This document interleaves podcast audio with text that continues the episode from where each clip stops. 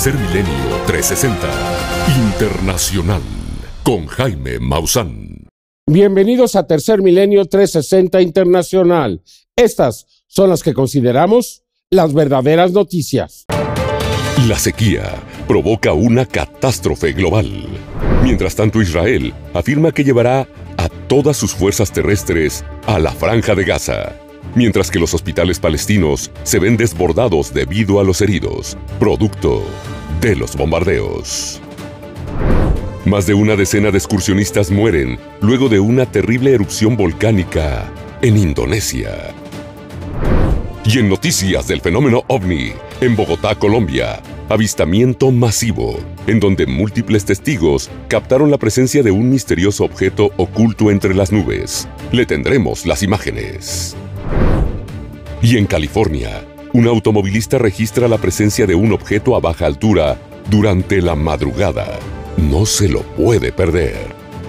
Así iniciamos con las noticias más relevantes del día, solo aquí, en Tercer Milenio 360 Internacional.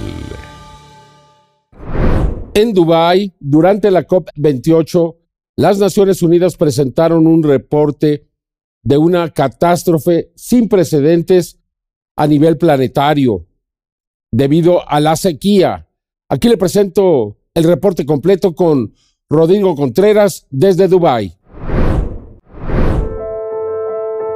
Una emergencia sin precedentes a escala planetaria, donde los impactos masivos de las sequías, inducidas por el ser humano, apenas están comenzando a manifestarse. Así describe Naciones Unidas la catástrofe global que se avecina en el mundo, producto de la sequía. Ello a través de su informe recientemente publicado en la COP28, que se lleva a cabo en Dubái, Emiratos Árabes Unidos. El informe destaca las consecuencias graves y a menudo no tomadas en cuenta de las sequías. Presenta datos alarmantes sobre los impactos de la sequía en todo el mundo, incluida la agricultura, los recursos hídricos y las pérdidas económicas.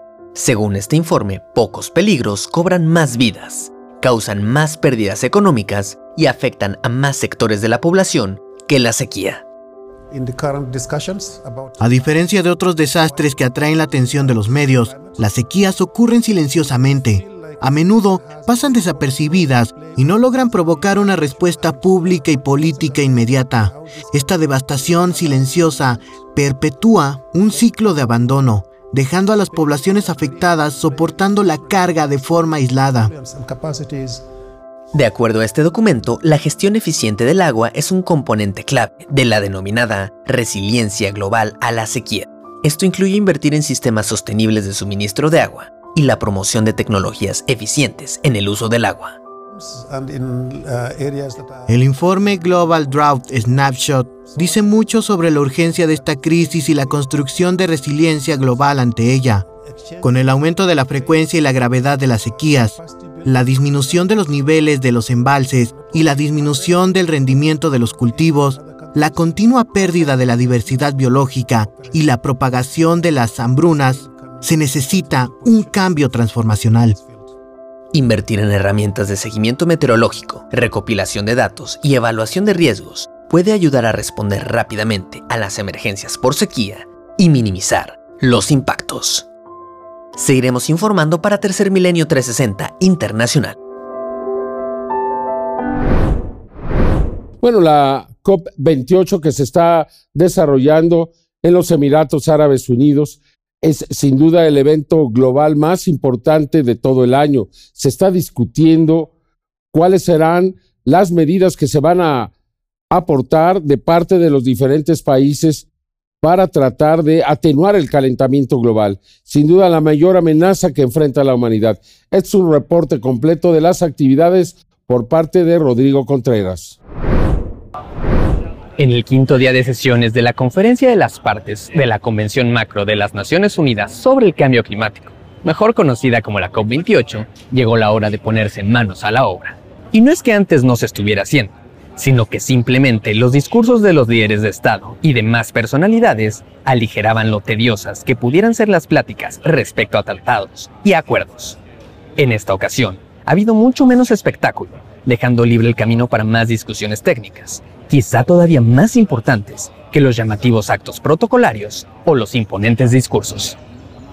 Pero no hay que perder de vista lo que todavía alberga la COP28 dentro de sus pasillos, aquí, en Dubái.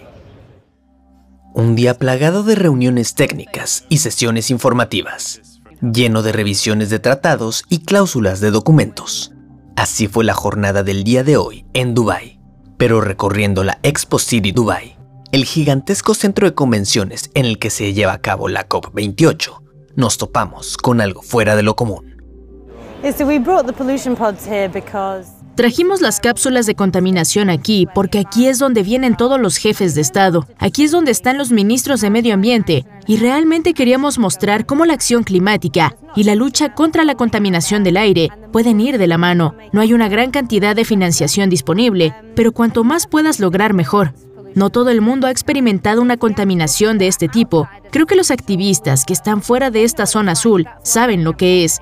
Por eso, están haciendo campaña pero todos los que están aquí quizás no lo hayan vivido. Entonces hubo gente que vino y, por ejemplo, ayer alguien pasó 15 minutos en el módulo que era de Beijing y dijo, nunca he estado en esto, Nunca antes había sido testigo del nivel de contaminación. Obviamente en Beijing es mucho mejor algunos días que otros, pero la persona necesitaba experimentar eso. Por lo tanto, se trata realmente de conectar visceralmente con la gente, lo que la acción climática puede lograr si lo hacemos bien.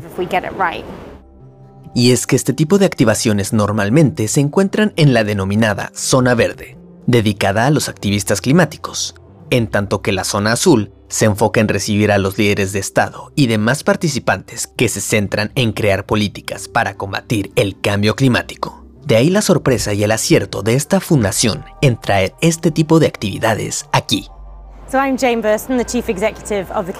Soy Jane Burson, directora ejecutiva del Fondo para el Aire Limpio. Somos una fundación filantrópica global cuyo objetivo es lograr aire limpio para todos y estamos aquí en la COP28 frente a las cápsulas de contaminación porque hemos traído esta exhibición para mostrar cómo la acción sobre la contaminación del aire y la acción climática a menudo pueden ser la misma cosa. La importancia de este tipo de activaciones está en que llama la atención de los transeúntes, pero la importancia en particular de estas cápsulas radica en que llama la atención de los formuladores de políticas, de quienes tienen las decisiones finales en esta COP. Mediáticamente, quizás estemos ante una de las partes más tediosas e inclusive aburridas de la COP28. Sin embargo, sin temor a equivocarme, también puedo decir que estamos ante una de las etapas determinantes para saber si se lograrán acuerdos significativos de cara a la finalización de esta magna reunión climática. Y también estoy seguro que continuaremos descubriendo sorpresas en los pasillos de esta COP. Seguiremos informando para Tercer Milenio 360 Internacional directamente desde Dubái. Rodrigo Contreras, enviado especial. Continúa la intensa actividad del fenómeno anómalo no identificado. En Colombia, en Bogotá, el pasado 25 de noviembre, un sinnúmero de personas observaron luces que pretendían esconderse detrás de las lunas, pero fueron videograbadas por innumerables testigos. Extraordinario. Mientras que el 28 de noviembre, en Oxnard, en California, un automovilista pudo registrar la presencia de un gran objeto a baja altura en la madrugada. No se pierda. Casos extraordinarios. Continuamos. Tercer milenio. En esta época de compartir, llévate 5 botellas de 120 mililitros de algas marinas por solo 1.495 pesos. Esta oferta especial estará disponible del 1 de diciembre de 2023 al 15 de enero del 2024. No te pierdas la oportunidad.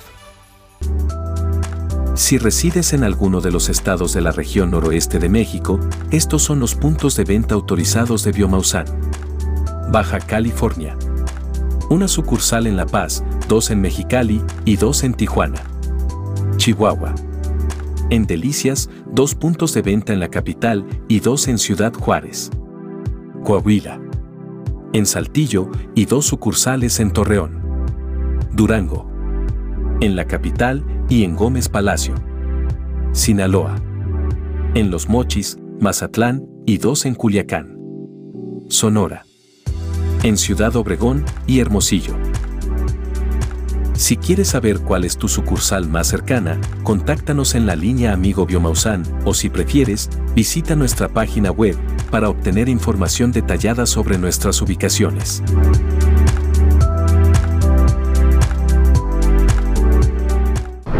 De acuerdo al gobierno de Benjamín Netanyahu, ahora van a bombardear otras áreas de la franja de Gaza porque dice que los de Hamas se están escondiendo aquí, se están escondiendo allá, y de esa manera van a destruir a todo el país. No hay duda de ello. Hasta el momento, en busca de matar supuestamente a los hombres que llevaron a cabo el atentado del 7 de octubre, han matado ya a 17 mil personas inocentes. 17 mil. El 70% de ellos, mujeres y niños los más inocentes, y no terminan de encontrar a los de jamás. Resulta para mí un genocidio escondido. Los altos mandos del ejército de Israel han confirmado que las fuerzas de defensa de Israel reanudaron sus operaciones en la franja de Gaza, añadiendo que han vuelto a bombardear el norte y el sur de la franja por tercer día consecutivo tras el final de la tregua. Así lo ha podido confirmar Daniel Hagari, quien es el portavoz militar del ejército de Israel, quien además añadiera que sus tropas iniciarán un ataque en el centro de la franja de Gaza. Las fuerzas de defensa de Israel continúan ampliando su operación terrestre contra los centros de Hamas en toda la franja de Gaza. Las fuerzas se enfrentan a los terroristas y los matan. Muestra de la reanudación de los combates en la franja de Gaza son las recientes imágenes compartidas en Internet y medios de comunicación que muestran las columnas de humo que se elevan sobre las ciudades que, derivado de los intensos bombardeos del gobierno de Benjamín Netanyahu, se encuentran en ruinas. Asimismo, se informó de intensos bombardeos en la ciudad sureña de Khan Yunis, donde el ejército israelí pidió a los civiles palestinos evacuar, ya que, supuestamente, en ese lugar se encuentran militantes de Hamas. Tras darse a conocer esta noticia, el Departamento de Sanidad de la Franja de Gaza anunció que a raíz de los ataques y bombardeos de Israel, hasta el momento han perdido la vida 17.000 civiles palestinos y que de estos el 70% son mujeres y niños. Por su parte, la Organización de las Naciones Unidas ha estimado que derivado del conflicto armado en Gaza, al menos 1,8 millones de palestinos se han visto forzados a desplazarse internamente en Gaza. Por su parte, Filippo Grandi, quien es el alto comisionado de la ONU para los refugiados, declaró que los palestinos en Gaza están siendo empujados cada vez más hacia un estrecho rincón de la franja, lo que supone un alto riesgo de morir si el gobierno de Benjamín Netanyahu comienza a bombardear intensamente el sur de la franja de Gaza. Información para Tercer Milenio 360 Internacional.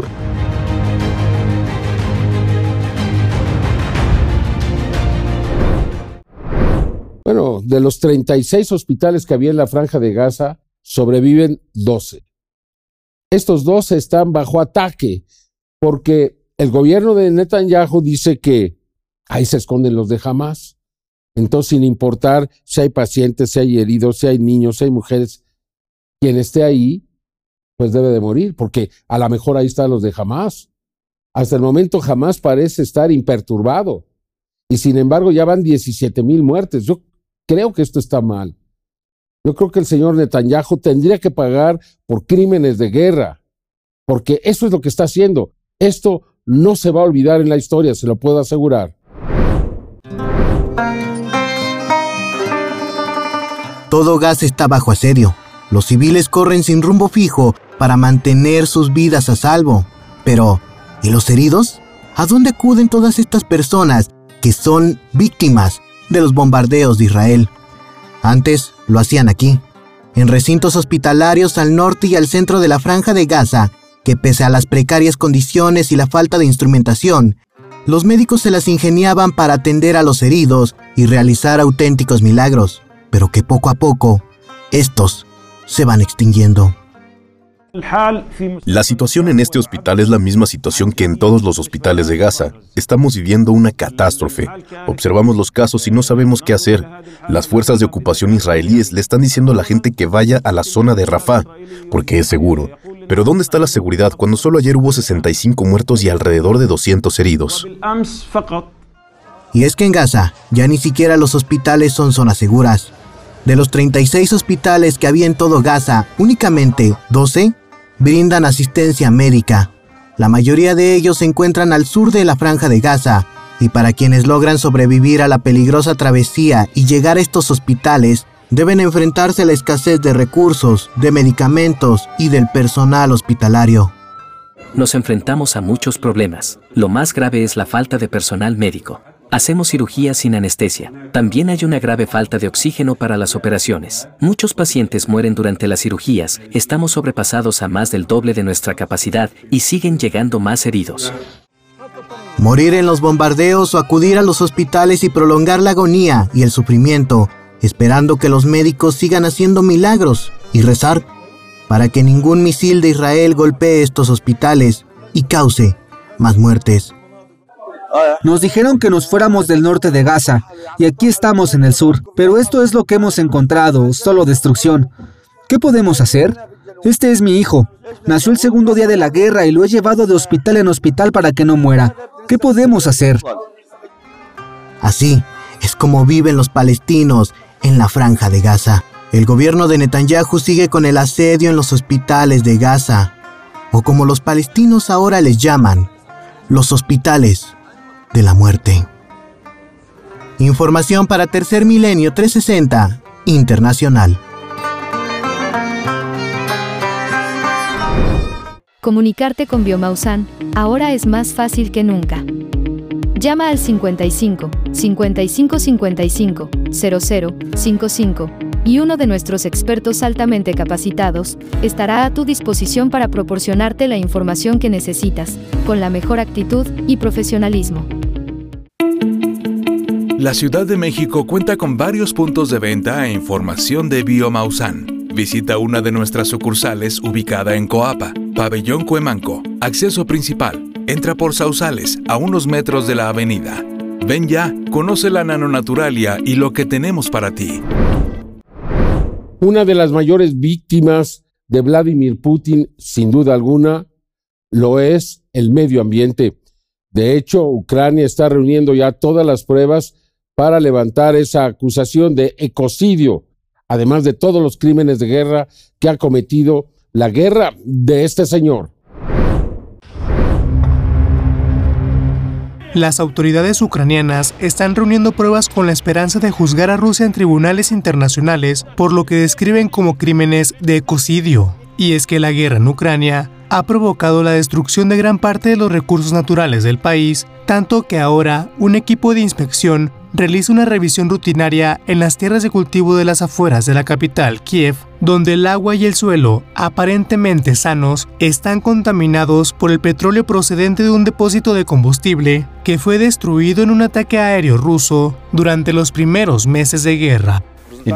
En julio de 2022, todos los peces del lago murieron y descubrimos que la contaminación por petróleo había acabado con ellos y que se estaba filtrando en el sistema de agua, por lo que estamos tomando muestras regularmente. Los fiscales están recopilando pruebas de este y otros muchos lugares con la esperanza de que la comunidad internacional reconozca algún día el ecocidio, el daño intencional al medio ambiente, como un delito.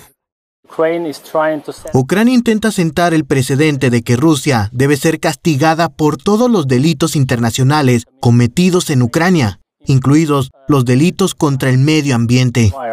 El caso más grave, según los investigadores ucranianos, fue la destrucción en junio de este 2023 de la presa de Kayovka, que arrasó pueblos y tierras de cultivo con una inundación de aguas tóxicas. El presidente ucraniano Volodymyr Zelensky describió este suceso como una bomba de destrucción masiva del medio ambiente, que podría tardar años en darse a conocer el alcance total de los daños, y aunque Ucrania tendrá que hacer frente a estos costes medioambientales de la guerra, durante mucho tiempo después de que hayan terminado los combates, las acusaciones al presidente ruso Vladimir Putin por el ecocidio en Ucrania podrían tener implicaciones futuras, mientras el mundo se enfrenta a una creciente emergencia climática. Información para Tercer Milenio 360 Internacional. Mire, nunca debemos acercarnos a un volcán que está en actividad, sobre todo si está teniendo constantes erupciones. El volcán Marapi de Indonesia tuvo una fuerte erupción este domingo y había 75 personas cerca de él que habían ido a excursionar. Seguramente los flujos piroclásticos las quemaron vivas. Al menos 11 personas han sido recuperadas, bueno, sus cuerpos, otros 49 con vida y 15 que no aparecen, que muy bien podrían desafortunadamente estar muertos. O sea, los volcanes son cosa muy, muy seria, incontrolables, son una fuerza de la naturaleza que no se puede controlar. Aquí le presento este dramático reporte de lo que ocurrió en el volcán Marapi. Los cuerpos de 11 excursionistas fueron encontrados sin vida en Indonesia tras la erupción del volcán Marapi el pasado 13 de diciembre en Sumatra Occidental, mientras la búsqueda para encontrar a otros 15 excursionistas desaparecidos continúa. Las autoridades informaron que tres supervivientes fueron encontrados el pasado lunes junto con los cuerpos de 11 escaladores de los 75 excursionistas que se encontraban en la zona en el momento de la erupción. El equipo conjunto de evacuación ha logrado encontrar a otras tres personas en condiciones seguras, así como 11 personas fallecidas y actualmente se encuentran en el proceso de evacuación, desde la cima hasta la base del volcán, por lo que el total de hallazgos hasta el momento es de 49 personas con vida, 11 decesos y la búsqueda de 15 personas aún continúa. Por su parte, amigos y familiares esperan con angustia alguna noticia sobre sus seres queridos. Estoy esperando al segundo hijo de mi hermana, llamado Muhammad Teguamanda. Mi sobrino está estudiando en la Universidad de Andalas Salió de excursión el sábado. Parece que estaba bajando y se quedó atascado. Ahora no sabemos su paradero. El volcán, de 2.891 metros de altura, es uno de los volcanes más activos del sudeste asiático, el cual a principios de 2023 ya había tenido una erupción de una magnitud similar, por lo que en esta ocasión podría tratarse de un caso de negligencia por parte de las autoridades al permitir a los excursionistas acercarse al cráter del volcán en plena actividad. Tercer Milenio 360 Internacional continuará informando. Recuerde que más adelante algunas de las últimas evidencias de la actividad del fenómeno anómalo no identificado en nuestro mundo es impresionante. Todos los días en algún lugar de nuestro planeta existe algún caso, alguna evidencia de la presencia de estos objetos. O sea, ¿cuántas otras más habrá que nunca se graban? le vamos a presentar dos muy buenas, una de Bogotá y otra de los Estados Unidos. Continuamos en tercer milenio. En esta época de compartir, llévate cinco botellas de 120 mililitros de algas marinas por solo 1.495 pesos. Esta oferta especial estará disponible del 1 de diciembre de 2023 al 15 de enero del 2024. No te pierdas la oportunidad. Estos son los puntos de venta autorizados de Biomausan en los estados de la zona noreste de la República Mexicana. Aguascalientes. Tres sucursales en Aguascalientes Capital. Nuevo León. En Juárez, dos en Monterrey y dos en San Nicolás de los Garza. San Luis Potosí. En Ciudad Valles, Río Verde y dos puntos de venta en San Luis Potosí Capital. Tamaulipas en Ciudad Río Bravo, Ciudad Victoria, Matamoros, Nuevo. Visita Biomausan en Boulevard Picacho Ajusco 520, sobre la avenida, con cómodo acceso, estacionamiento a pie de calle y atención de alta calidad. Biomausan San Cristóbal de las Casas te invita a conocer los productos Biomausan, en calle 16 de septiembre número 18, frente a la catedral. Te esperamos. La organización Climate Trace Project presentó un estudio allá en la COP28, donde a través de imágenes satelitales demostraron que tanto China como los Estados Unidos y la India incrementaron de manera sustancial sus emisiones de dióxido de carbono a partir del año 2015, precisamente cuando se firmó el Tratado de París. Y desde entonces han continuado en ascenso estas emisiones estos tres países son responsables del 80% de todas las emisiones de dióxido de carbono alrededor del mundo. Es decir, que si estos tres países pusieran realmente de su parte, disminuiría considerablemente el calentamiento global, o al menos lo podríamos atenuar. El mundo entero tiene que reclamar a estas tres superpotencias que piensen en los demás, que piensen en el mundo y que asuman su responsabilidad. De acuerdo a una investigación realizada por la organización Climate Trace Project, en la cual utilizaron imágenes satelitales para detectar los niveles de gases de efecto invernadero, descubrieron que China, Estados Unidos y la India han disparado sus emisiones de combustibles fósiles, teniendo su mayor incremento a partir del año 2015, cuando firmaron el Tratado Climático de París, siendo una contradicción al compromiso de estos países para frenar sus emisiones contaminantes, las cuales están calentando a nuestro planeta de manera desenfrenada. De acuerdo al ex vicepresidente estadounidense Al Gore, fundador de Climate Trace Project, con esta investigación se pondrá en evidencia el origen exacto donde se están liberando gases de efecto invernadero, como el dióxido de carbono y el metano. Climate Trace puede desglosar exactamente de dónde provienen las emisiones, instalación por instalación. Si el problema son las emisiones de efecto invernadero, lo único que tiene sentido es averiguar de dónde provienen. Al Gore, ex vicepresidente de los Estados Unidos. Al Gore afirma que con esta información, las Naciones Unidas tendrán la capacidad de medir con mayor exactitud los verdaderos niveles de contaminación de las empresas y sus países, con los cuales podrán y deberán exigirles que mitiguen sus emisiones de dióxido de carbono y metano, debido a que estos son dos de los principales gases que están calentando nuestro planeta, provocando un incremento de consecuencias climáticas catastróficas alrededor del mundo, año con año.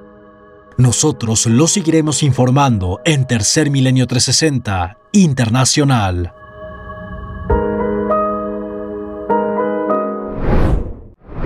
O sea, el futuro de la Ciudad de México con respecto al agua es un futuro muy comprometido. ¿Qué vamos a hacer a mediano, a largo plazo, además de ahorrar el agua, además de utilizar el eh, poder recargar cisternas con agua de lluvia? Todas estas medidas que debemos y debemos de hacer, pero aún así necesitamos más agua. Este, Definitivamente, sí. Bueno, pues hay una buena noticia geológicamente ya se determinó de que existe un gran acuífero abajo del acuífero que actualmente estamos utilizando, bastante más profundo, más de 1200, un kilómetro, 200 metros de profundidad. Este parece ser que es eh, fósil, ¿no? O sea, que tiene cientos de millones o miles de millones de años, pero que hay un reservorio muy importante. Así que esa es una alternativa para que no entremos en la angustia, ¿verdad? De que nos vamos a morir todos por eh, falta de agua, por sed existe esa posibilidad, es cara y se tiene que tener pues todo el dinero y la infraestructura hidráulica para poderlo hacer, pero está esa posibilidad. Pero aquí hay algo muy importante, Jaime.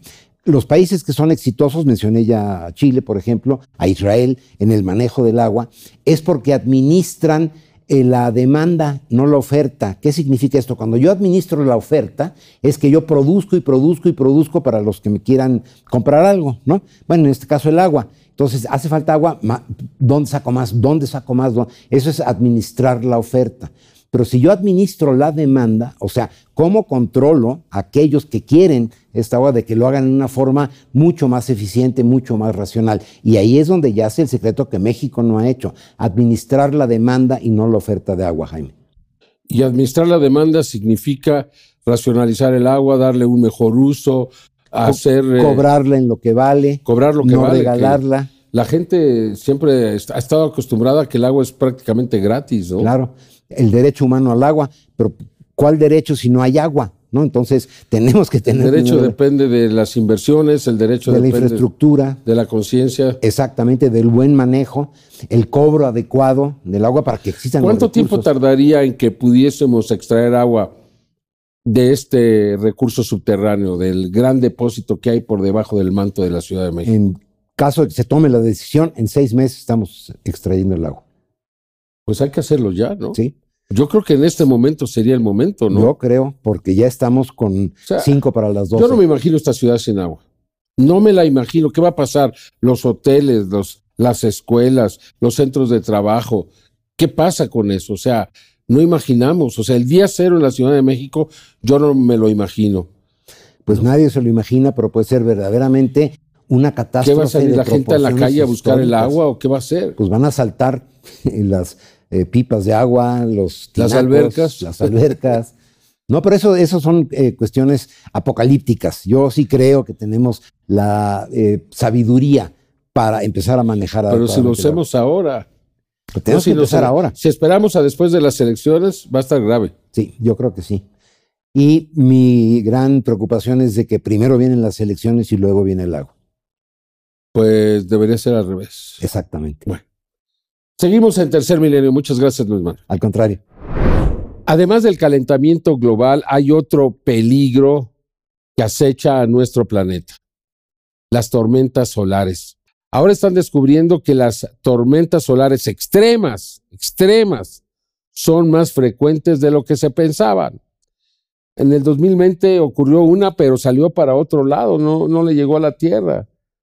Pero en 1859 y luego en 72 hubo dos tormentas extremas.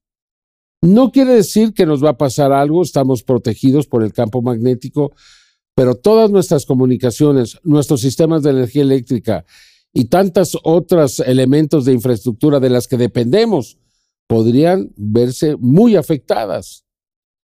Se ha adelantado ya, dicen que el máximo solar no ocurrirá en el 2025, sino en el 24 y que va a ser muy extremo. Y yo no veo a nadie preparándose para ello. Usted incluso debería hacerlo, tener fuentes de energía independientes que no dependan de una red eléctrica por si pasa algo. Prepárese y preparémonos y los gobiernos deberían de escuchar esto. Es grave y peligroso. Un estudio científico realizado por un equipo internacional de investigadores provenientes de nueve países ha revelado que las tormentas solares de una intensidad extrema son más comunes de lo que se pensaba y que una tormenta solar poco conocida que golpeó a la Tierra en febrero de 1872 fue de una intensidad comparable con el evento Carrington de 1859, la tormenta solar más potente que se ha registrado en la historia.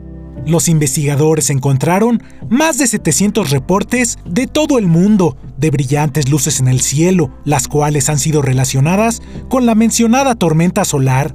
Incluso se encontró un dibujo de la época en un templo japonés. De acuerdo con la investigación, la tormenta electromagnética afectó a un cable telegráfico submarino en el Océano Índico, por lo que se interrumpieron las comunicaciones por varias horas. Lo que quiere decir que si un evento similar ocurriera en la actualidad, las consecuencias serían mucho más graves, ya que hoy en día los aparatos electrónicos y de telecomunicaciones forman parte de casi cada aspecto de nuestra vida diaria. Recientemente, diversos astrónomos advirtieron que el pico de la actividad solar que se esperaba se alcanzaría en el año 2025 se adelantará y ocurrirá en 2024, por lo que debemos estar atentos. Una muestra de la creciente actividad del Sol fue registrada por el fotógrafo Graham Whips en Escocia, donde pudo realizar tomas de un raro tipo de aurora boreal de color naranja. Información para Tercer Milenio 360 Internacional. Bueno, este sábado 25 de noviembre, en Bogotá, Colombia, un gran número de personas observaron un objeto de ciertas dimensiones que se estaba escondiendo detrás de las nubes. Pero era evidente que estaba ahí y lo empezaron a grabar. Y se grabaron varios videos, diversos videos. Muy interesante y no sé cuántos más que no pues han sido subidos a redes sociales. Un caso que demuestra pues que continúa esta presencia que en Colombia ya están muy atentos ante lo que está ocurriendo en los cielos de su país. Un objeto luminoso de forma ovalada entre las nubes, estático, en un momento dado, ¿no? Pareció como apagar las luces. parado. Ay, no, ay, Tatiana, no habla ni llega.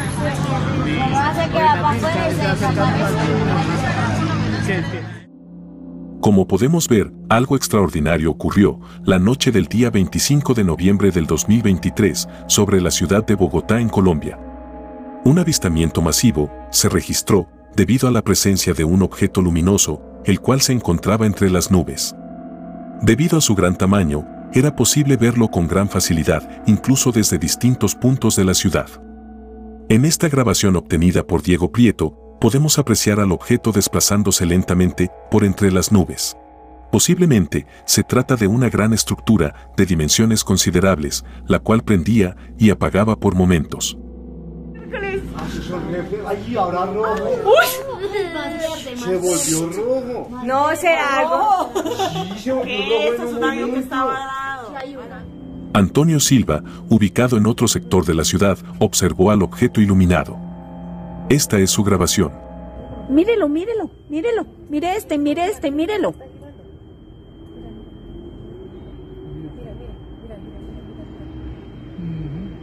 Vamos, vamos, vamos, vamos. Espere, espere, espere, déjeme verlo, déjeme verlo.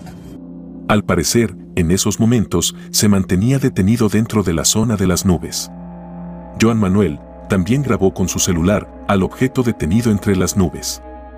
Observe con atención. Mírela desde allá. ¿Qué se hizo la otra? Míralo desde allá. ¿Será que todos echamos vareta? puta, qué susto estamos, ya estamos. Ya, cómo se crece, ya, cómo se- Ay, Diego, envíeme ese que a usted se le ve Diego, preste. Ay, mira. Ay, Diego, se le ve re bien. En este punto, podemos apreciar de mejor forma su gran estructura y el color que presentaba. Desde un edificio, Esteban Sarria logró captar el extraño suceso que en esos precisos momentos podía verse desde distintas zonas. Esta toma fue realizada desde un edificio alto y nos permite apreciar la altura a la que se encontraba este gran objeto. Julio Barrios también captó al objeto, en este punto se observa un poco difuso debido a que se encontraba dentro de las nubes. No está. No alcanzo. Me sí, es que está más larga. Pero si viste el cambio de luces. Ay, venga, a ver, le hacemos una señal. Una vez que el objeto desapareció, una persona de nombre Luis Urbina logró registrar la presencia de una serie de luces, las cuales se encontraban detenidas justo por enfrente de las nubes. No se trataba de reflectores o alguna especie de señal de la Tierra hacia arriba. Solo se encontraban ahí detenidas, como si de alguna manera se tratara de una especie de señal.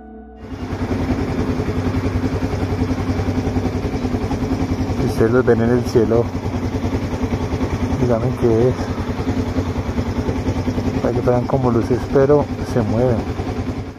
Definitivamente, algo ocurrió en el cielo de la ciudad de Bogotá en Colombia, en donde la actividad de fenómenos anómalos no identificados ha sido muy importante. Información para Tercer Milenio 360 Internacional. Apenas tres días después, en Oxnard, California, cerca de Los Ángeles, un automovilista circulaba solo a las 3 de la madrugada cuando observó las luces de este gran objeto apenas por encima de las construcciones. Inclusive en el video se puede escuchar me largo de aquí. O sea, lleno de temor, huyó del lugar.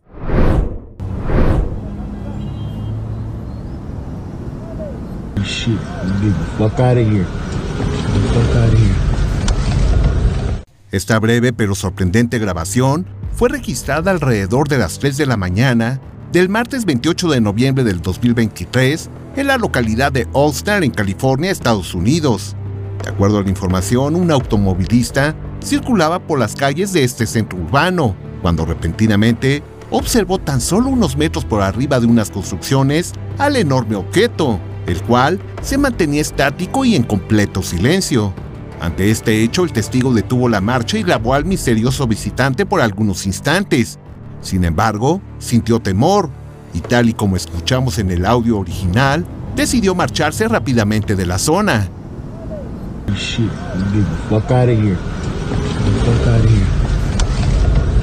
En el análisis, realizando un acercamiento y disminuyendo la velocidad, podemos apreciar que se trata de una gran estructura en forma de disco con una serie de luces alrededor de su circunferencia.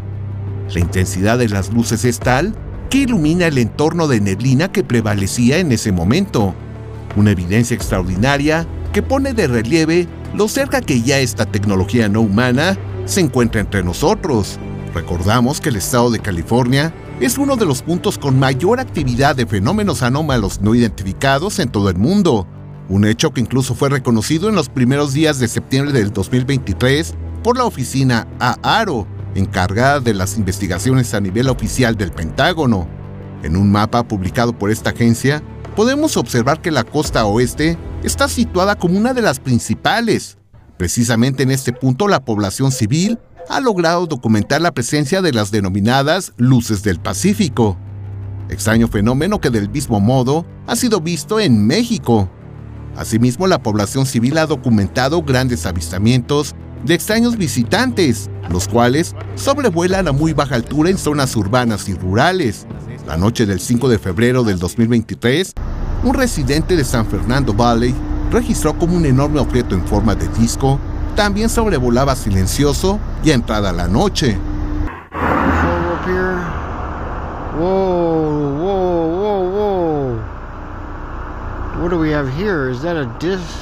El viernes 14 de julio, un testigo logró registrar también en California la presencia de dos misteriosos objetos triangulares que se manifestaron sobrevolando a muy baja altura en este punto de la Unión Americana.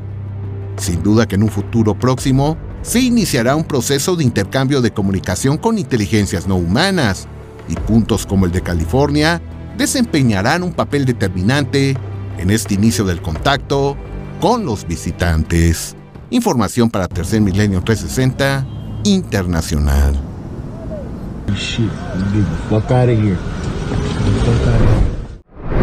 Muchas gracias por acompañarnos. Yo lo espero en la siguiente emisión de Tercer Milenio 360 Internacional. Hasta entonces.